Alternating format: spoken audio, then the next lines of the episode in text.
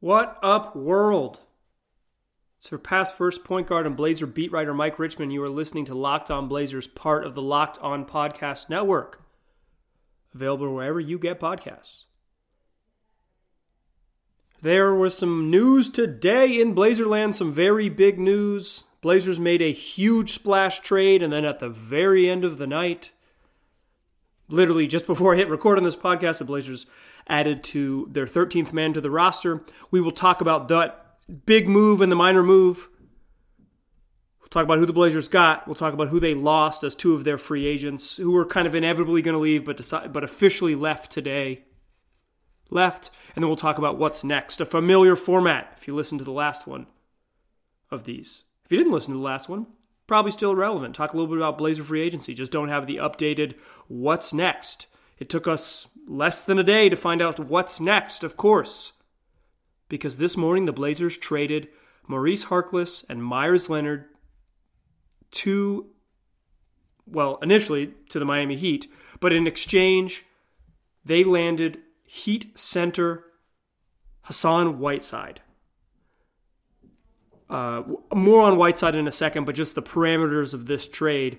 Uh, this was part of a four-team sign-in trade. It's basically the, the it ended up being part of the deal that got Jimmy Butler signed and traded from the he was a free agent to land on the Heat. The Heat acquired Harkless, or excuse me, acquired Meyers Leonard. They sent Harkless over to uh, over to the, the Clippers along with uh, a first round pick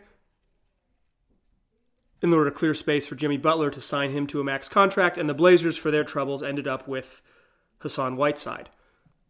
Now, I'm, I want to be upfront with this right away because I'm going to talk for, you know, six, eight, ten minutes about Hassan. I am not a fan of his game. Even when three years ago, when Whiteside was like far and away the NBA league leader in blocks, your boy Mike G. Rich was not a not a Hassan Whiteside fan. So take that. Um, I always kind of found his game a little bit hollow. Um, so take that from with the, with everything that I with my analysis from here on out. Known hater or known skeptic. I guess is probably a more fair way to say that. But last year with uh, Miami, Whiteside averaged 12.3 points, 11.3 rebounds, 1.9 blocks. Uh, he started about the first 55, 60 games with them, but then down the stretch, uh, when he when the Heat were really pushing for the playoffs uh, in the final month of the season in March in March and April, he lost his starting spot to Bam Adebayo. And without getting too caught up in the in the advanced stats, I could kind of drag you through them if I really wanted, as like this is why the nerds hate Hassan Whiteside. Uh, just on-off numbers. If you're if you're looking at sort of defensive ratings, the Heat were a little better defensively when when Whiteside was on the bench last year. It's part of the reason why Adebayo played down the stretch. That said, this is a low risk move. I like the Blazers land a guy who's going to start at center with Jusuf Nurkic out until at least January and maybe February with the broken leg. They land a guy who's a starting center. It, it, it means they don't have to start Meyers Leonard at center. It means they don't have to start Zach Collins at center. This is a relatively low risk move. He fits the Blazers' defensive. This Whiteside fits the Blazers' defensive scheme. They want to drop on pick and rolls and kind of let the big man play center field. That fits his skill set. He'll do that well, or at least in theory, he can do that well. And he should be motivated. He's in a contract year. That's another reason why it's pretty low risk. At the end of this season, he's making $27 million this season, but that this is it. He is he's he doesn't have player option, nothing else. He'll be after this year, he's he'll be back into free agency there's real motivation for him to play well and be an impact player and look like for the rest of the league, or maybe very seems unlikely the Blazers, but look like for the rest of the league that he's worth offering another big money contract to.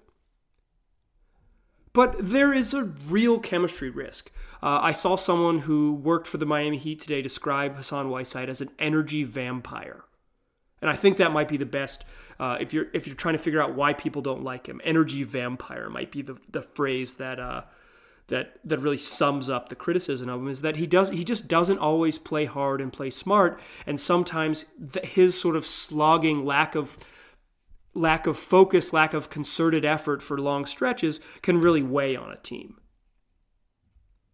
Now, what the Blazers are betting is that with Damian Lillard and with Terry Stotts and the and the culture that they've created here, that they can negate some of his worst tendencies. That they, that the Blazers, with sort of the way that their best player approaches things and the way that he demands of his teammates, the way Dame demand, makes demands on his teammates, that Hassan Whiteside will come to work every day. He will give his full effort.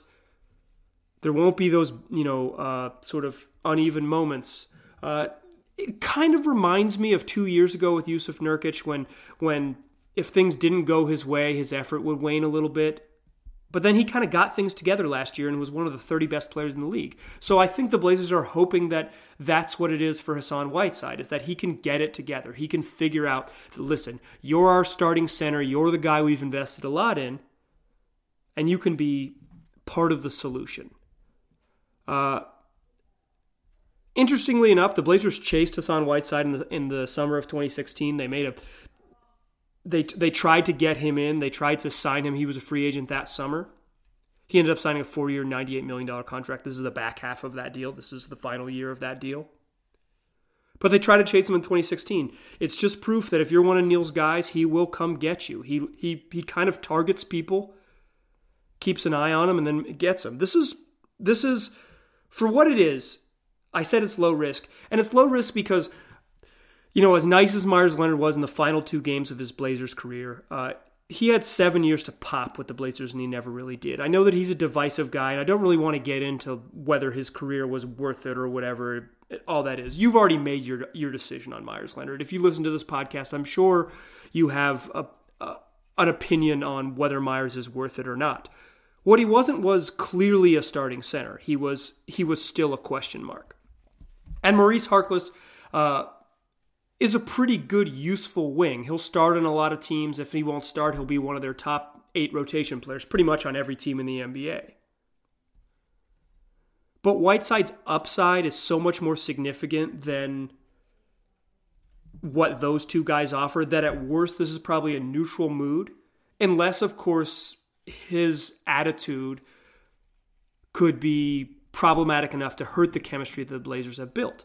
And to that point, during uh, one of the recent press conferences, uh, Jason Quick of The Athletic asked Neil Olshey exactly about that. And I thought Neil had a really interesting response. Usually I'd play you that audio here, but uh, I didn't have time to chop it up, so I'll just read you the quote.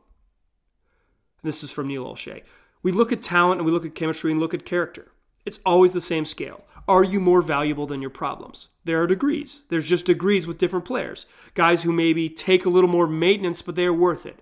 There are guys who are going to infect. There are guys who are going to infect your culture and damage the ecosystem you have in your locker room, and that's probably not worth it. So the Blazers are clearly banking that Hassan Whiteside in a contract year with just one year of maybe even just a half a year of needing him to be their starting center is worth it that he won't damage the ecosystem. And, and I don't want to speculate too far down the road, but he's an expiring contract. So conceivably the Blazers could flip him or move him at the trade deadline and get something for him if a team is looking to maybe give up some a player on a longer term deal and get out from under his money or they're trying to give or or a team that's in you know buy now mode needs a center and the Blazers have a healthy Jusuf Nurkic back. That's a little bit too much speculation for July, but it's certainly something to keep in the back of your mind that he's an expiring deal and the Blazers didn't commit long term money to him. And if nothing else, without any moves, the Blazers can sit still and watch Kent Bazemore and Hassan Whiteside's deals expire and go into the summer of 2020 with a little bit of cap space and maybe a chance to very briefly, although unlikely, duck the luxury tax for a season. So that's my thoughts on Whiteside. I don't think this is a home run. I think this is a, you know, a hard hit double. I think it certainly helps the Blazers and has a chance to be very helpful for the Blazers. But I don't see this as the last piece to their championship core. I see this as a really low risk move that could pay huge dividends, particularly with the Blazers' troubles up front, considering the rest of their roster. What it did do is sacrifice some depth. But the Blazers addressed at least the basics of their depth on Monday evening when they signed veteran Anthony Tolliver. Tolliver's a career 36.6 three point shooter. Last year he shot right about that career average 37.7 on three attempts a game. Played about 17 minutes a night in 65 games off the bench for the Wolves. Um, this is a if if Hassan Whiteside is a is a low risk, Anthony Tolliver is a no risk. Dude's 34. Uh, he just turned 34. He's played 13 NBA seasons.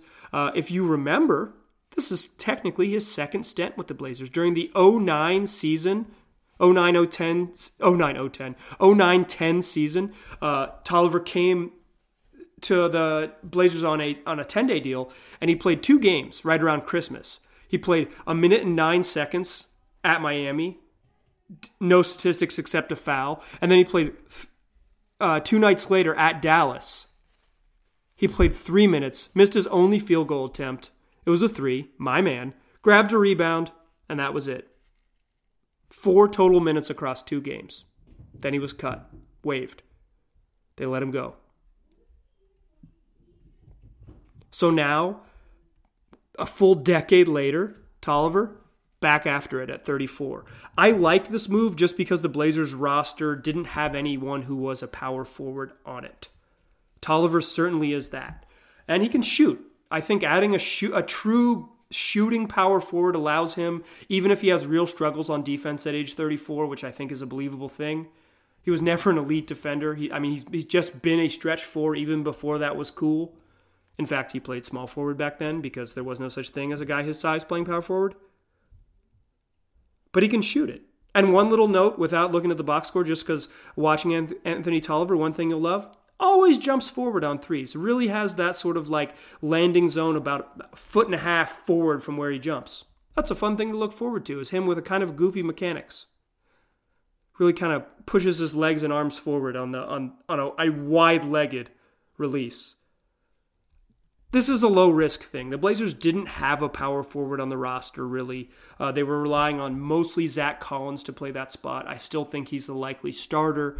And then, and then otherwise, it was going to be some sort of committee of Mario Hezonja, Rodney Hood, and potentially Jake Layman. Those dudes aren't really power forwards. They needed someone who at least kind of fit the bill behind Collins. Tolliver, at, on a vet minimum deal, a dude who can really shoot it, shoots you know slightly above league average, and has forever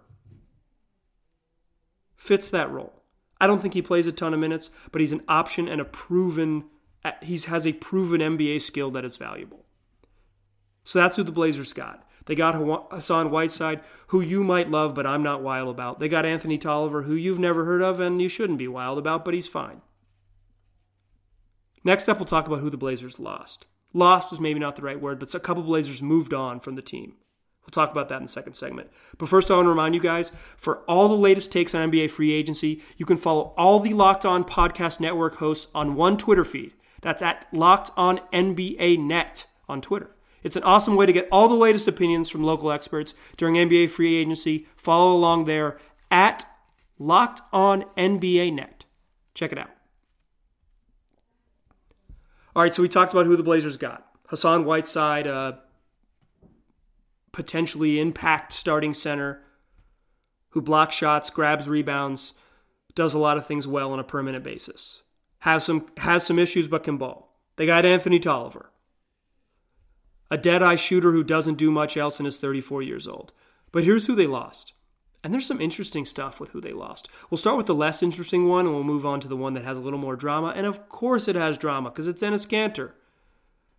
Blazers weren't getting Seth Curry back, both because I think he wanted a bigger role than was available to him in Portland, and also because they had spent all their money on everyone else. But Seth Curry, you may know him as Stephen Curry's little brother, one hell of a three point shooter last year in a limited role with the Blazers, got four years and $32 million from the Dallas Mavericks. Good for Seth. He's bounced around so many teams. It took him so long to stick finally in the league. He was really valuable for the Blazers in his limited role. He had some um, so he just had some really big moments. He, he didn't, you know, he came, he was coming off that stress, stress fracture in his leg that cost, cost him an entire season. And once he kind of got his legs under in the second half of the year, he was way better and and, and straight up useful. Uh, you know, he was never going to be a high volume guy with Dame and CJ, but he proved to be in my mind, a better defender than I thought he would be, a decent pick and roll option in the very, very, very limited chances he could get, and also he's got that Curry blood in him, and the dude can shoot over 40% from three. Uh, didn't take a ton of attempts, but even when his sort of usage went up in those games at the end of the season when uh, McCollum was out, he proved he can go score, averaging about 15 a game down the stretch of the final 10 games of the regular season. Dude can play. I'm happy that he got eight million a year. I'm happy that he got some job security with the Mavericks, a team he's obviously returning to. It's who he played for before he signed with the Blazers. Good for Seth. Seth thanked the Blazers on Instagram with a couple posts about how it was a special team and a special run, and he appreciated his brothers in Portland. Now, the other Blazer who officially left the team was Enes Kanter. Uh, he signed a two-year, $10 million contract with Boston. The second year is a player option, so really it's about one year, 5 million bucks. Uh, I kind of thought Enes Kanter would be worth more than that on the open market, but it shows you how how low the value is on true centers. But the point isn't that Enes Kanter is going to probably go start for the Boston Celtics. The point is that Enes Kanter told Mark Spears of the undefeated, that the Blazers only gave him a really limited window to make the decision. And let me read you this quote. looks like it's a screenshot from a text that Mark Spears got. This was shared on Twitter. And this is the quote from, presumably uh, from the text Kanter wrote. Okay, I was considering signing with the Blazers, but they gave me only six minutes to make a decision. I felt pressure, and I didn't feel comfortable. So I told them I need to think about it so I, ca- I can call my brother so he can ask my family. Because I can't call my family directly, but they keep pushing me. So I told them no! And that's N-O, all caps, exclamation point. So there's some, some speculation since this came out today that um, this kind of decision lines up with the Hassan Whiteside deal. But to me, that doesn't really make sense because t- by today, this morning, when the Blazers woke up, it's not like they had money to offer Enes Kanter. The only thing they had to offer him was uh, the veteran minimum. You would assume that he wasn't taking that deal. So it's more likely that this conversation happened on Sunday while the team was debating over who they would give the taxpayer mid level exception to. That's about $5.7 million a year. The Blazers eventually, of course, gave that money to Rodney Hood, and it's basically the money that Enes Kanter took with the Boston Celtics. Um, here's where Enes, Enes's story doesn't really line up to me. Heading into free agency, and I told you guys this on the podcast, the Blazers knew the tools they had to work with. I knew that they had a 5.7 taxpayer mid level. If you follow this team, you knew, and you're sort of into the money stuff, you knew. That means Enes knew. His representation knew. This wasn't a surprise. I don't buy that he was caught off guard and that with just six minutes he didn't know. When the phone rang, he knew what the deal was. If the Blazers were offering him a contract, that first year was going to be 5.7 million at the absolute most, with the chance to be to give a you know a, a modest raise up to about six million. The question was years. Would it be two, th- two or three or four years at that level? What was Enes willing to take? But this doesn't look good for the Blazers. And a lot of people, when, when this tweet came out, uh, you know, kind of said, this is embarrassing. This isn't a way to deal with your own free agents. You don't have to act this way. But like I said, I just don't buy that, that this window existed. And I'm kind of going against the guy who had someone take a picture of him on the training table and with the tweet of the caption, whatever it takes. The dude kind of likes drama. This seems like more of that drama. And then Damian Lillard, of course, took to Twitter and said, I'm going to read you a couple Dame tweets. He says, Sometimes there's a chance you lose out on two people because you're waiting on one. What I can confirm is that my boy was not given six minutes, lol. He was probbed down to six minutes from the original 45. In another tweet, he later said, I was there. 45 minutes ain't that long either, but nobody wants to be left in empty handed. Wanna be left empty handed, I guess I should give Dame his full credit on that one. So yeah, kind of seems like the that the Blazers said, "Here's the deal, take it or leave it." And Kanter wanted a little more time to debate, and the Blazers moved quickly. Guess what? That's kind of how the league works. Kanter ended up getting basically the same money somewhere else. If you want to think the Blazers treated him poorly, that's fine. I'm not buying that story. Sounds like Damian Lillard isn't either. But nonetheless, Enes Kanter's gone. He was gone the moment they signed Rodney Hood. They didn't have any more money after that. And it's not like they could trade for him because he was a free agent. So it was a done deal Sunday, which makes me think that on June 30th, as the sort of things got going, they contacted Enes he wanted to test he wanted to sort of test his market. The Blazers didn't have time to test their market because they wanted to move in on Rodney Hood and get him to a very team-friendly deal. That's how it seems to end. So Enes is gone with a little bit of drama. Seth Curry's gone with basically no drama. It's funny because while they were here, I would have assumed that Enes Kanter enjoyed his time with the Blazers and Seth Curry much less, just considering their roles and all those things. But hey, that's kind of how things go. Uh, they don't always end the way you'd expect. So the Blazers have 13 players on the roster. They also made a move on the coaching staff officially. We'll talk about those two things next. The, a little bit of news and what's next for this Blazer team in the third segment. But before I do that, I want to tell you guys when you're driving to work or from work or just around town. All you have to do is tell your smart device in your car, play podcast Locked On Blazers, and I will be right there with you for the drive. Make it a part of your daily routine. Whenever you get in your car, tell your smart device, play podcast Locked On Blazers. All right, welcome back. Still Mike Richman, still Locked On Blazers. So the Blazers, uh, I, I, talked about this a couple weeks ago. Uh, it became officially official they announced the hiring of Jannero Pargo as an assistant coach. But along with that hiring, the Blazers made two moves. One, I had speculated on on that podcast. Jim Moran moves to the front of the bench. He's kind of the he was the obvious choice uh, among the Blazers, the longest tenured guy on that coaching staff, and kind of when there is a hole, unless you're going to hire a veteran, if you're going to hire kind of like a new per, new face that ha- doesn't have a ton of assistant NBA assistant coaching experience or NBA coaching experience, that someone would be promoted. That happens to be Jim Moran. 37 year old who was a monster in the Spanish league. Look him up. Incredibly good dude. Uh, you know, I've said a million times, hard to say what exactly the effective assistant coaches are, but I know Jim Moran is really friendly, and I'm happy for him. The other news Nate Tibbetts, Blazers assistant coach, sort of the other guy with David Vanderpool that was always getting sniffs around the league for head coaching jobs. Nate Tibbetts officially promoted to associate head coach. You would assume that comes with a pay raise, so congratulations to Nate Tibbetts. You get a new title and a little bit more cheddar. Probably also means uh, that the Blazers kind of want to lock into this coaching staff a little bit, give Tibbetts a reason to stick around.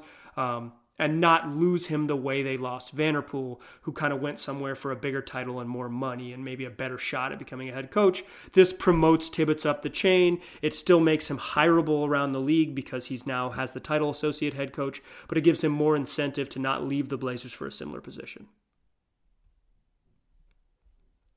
So that's the deal with the Blazers coaching staff. Blazers coaching staff gets to work. Tuesday morning, they open Summer League practice at Tualatin. So if you're listening to this Tuesday morning and not extremely late on Monday night when I publish this, it's happening right now.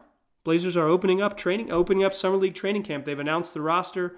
Uh, we'll talk more about that later this week when we kind of um, get closer to Summer League. This podcast is mostly about free agency. Unfortunately, those two things overlap, and I only got 30 minutes to chat with y'all. So, what's next for the Blazers? When I initially was playing for this podcast, they only had 12 players. Now they have 13. I'll kind of read to you what I think their depth chart is.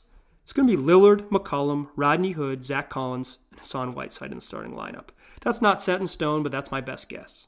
Off the bench, some combination of Anfernee Simons, who's going to play a lot because the Blazers really like him, Kent Bazemore, and then some question marks. Who else fills in that role? Is it Mario Hezonja? Is it Nassir Little or Gary Trent Jr. in his second year? Is it Anthony Tolliver, a veteran who can really shoot it? Is it Skal a guy who's been in the league, you know, this will be a fourth season in the league, but has never really gotten an opportunity? Can he play a little bit of four and five? It's not going to be Jusuf Nurkic, at least not until January. And those are your 13. I think we pretty much know the top seven. And eight right now, the eighth man right now probably looks like Tolliver or Hezonja, one of those two. If the Blazers go nine deep, there's a spot on the wing. Is it Gary Trent? Is it Nassir Little? Hard to say. Seems like neither of those guys would play over Jake Layman if Jake Layman comes back, but he's a restricted free agent. And if he comes back, the Blazers would be at 14. So that means the Blazers have basically, as we sit today, two roster spots. They have a decision to make on Jake Layman, who they control his rights. They can match any offer he gets, but he's likely not to get a big offer just at the point we are at in free agency. He certainly could get some multi-year deal from somewhere, but but he's unlikely at this point, as teams have spent most of their cap space to get sort of a big number that hampers what the Blazers want to do. So he's likely to be back on the cheap. That would give him 14. Then the Blazers' question is do they add an emergency point guard? Do they add a veteran point guard to the bench? Because right now it's basically Lillard, McCollum, and Simons, guys who would consider point guards. So that would be the spot you're looking at for the 14 or 15 spot. Do they do they say we've got enough wings, we don't need Layman, we've seen enough from him, or do they bring him back and fill out the roster and get number 15 and get a veteran point guard? That's what's next. I think the Blazers have made their moves. Hassan Whiteside was a big surprise. You kind of knew that the Blazers were going to try to make a splash trade just listening to what Neil Olshey said. He said there aren't going to be fireworks on day one of free agency, and certainly there weren't. This was a, a minimum deal for Mario Hezonja and, and the taxpayer mid level for Rodney Hood. While it was surprising and cheap for Rodney Hood, it certainly doesn't qualify as a firework. But then he said the way we're going to improve this roster is through trades. And he cashed it in. He made his trade trading his two expiring contracts to get Hassan Whiteside. That means that the three expiring contracts the Blazers had left on the roster Evan Turner, Mo Harkless, Meyers Leonard. Neil Olshey has flipped. He's turned those guys into Kent Bazemore and Hassan Whiteside. Seems like the Blazers are pretty much done for the summer. They've got a couple more boxes to check. But the rest of the league isn't done. We don't know where Kawhi Leonard's going. We don't know what the hell the Lakers are going to look like. We don't know what the Clippers and the Mavericks are going to look like just yet. Some of the rest of the rosters around the Western Conference, particularly, are kind of set. Those three aren't. That's what we're going to find out the rest of the week. And when we do, I'll certainly record a podcast telling you kind of what we know and what the West looks like. And also look a little ahead to Summer League because that's what's coming up in the, this weekend. But through two days, the Blazers have pretty surprisingly reshaped a roster, given themselves a chance to kind of be back in that mix for a you know, home court advantage playoff seed and a team that can challenge for the West Finals yet again. Maybe not in the way we thought, certainly not the way I thought. But they've built the roster quickly. They've kind of cashed in their chips. They haven't wasted any draft picks, any future draft picks. They've got the big word that they love out there flexibility. The F word everyone loves to hear when they're talking about roster building. We'll see what the Blazers can do with it in the future. We'll see what happens with the rest of the league coming up this week. I appreciate you guys listening. Tell all your friends about Locked On Blazers and tell them to listen and download, subscribe wherever they get podcasts. They can find this one. A lot more stuff coming this week. I'll talk to you guys then. Appreciate you listening.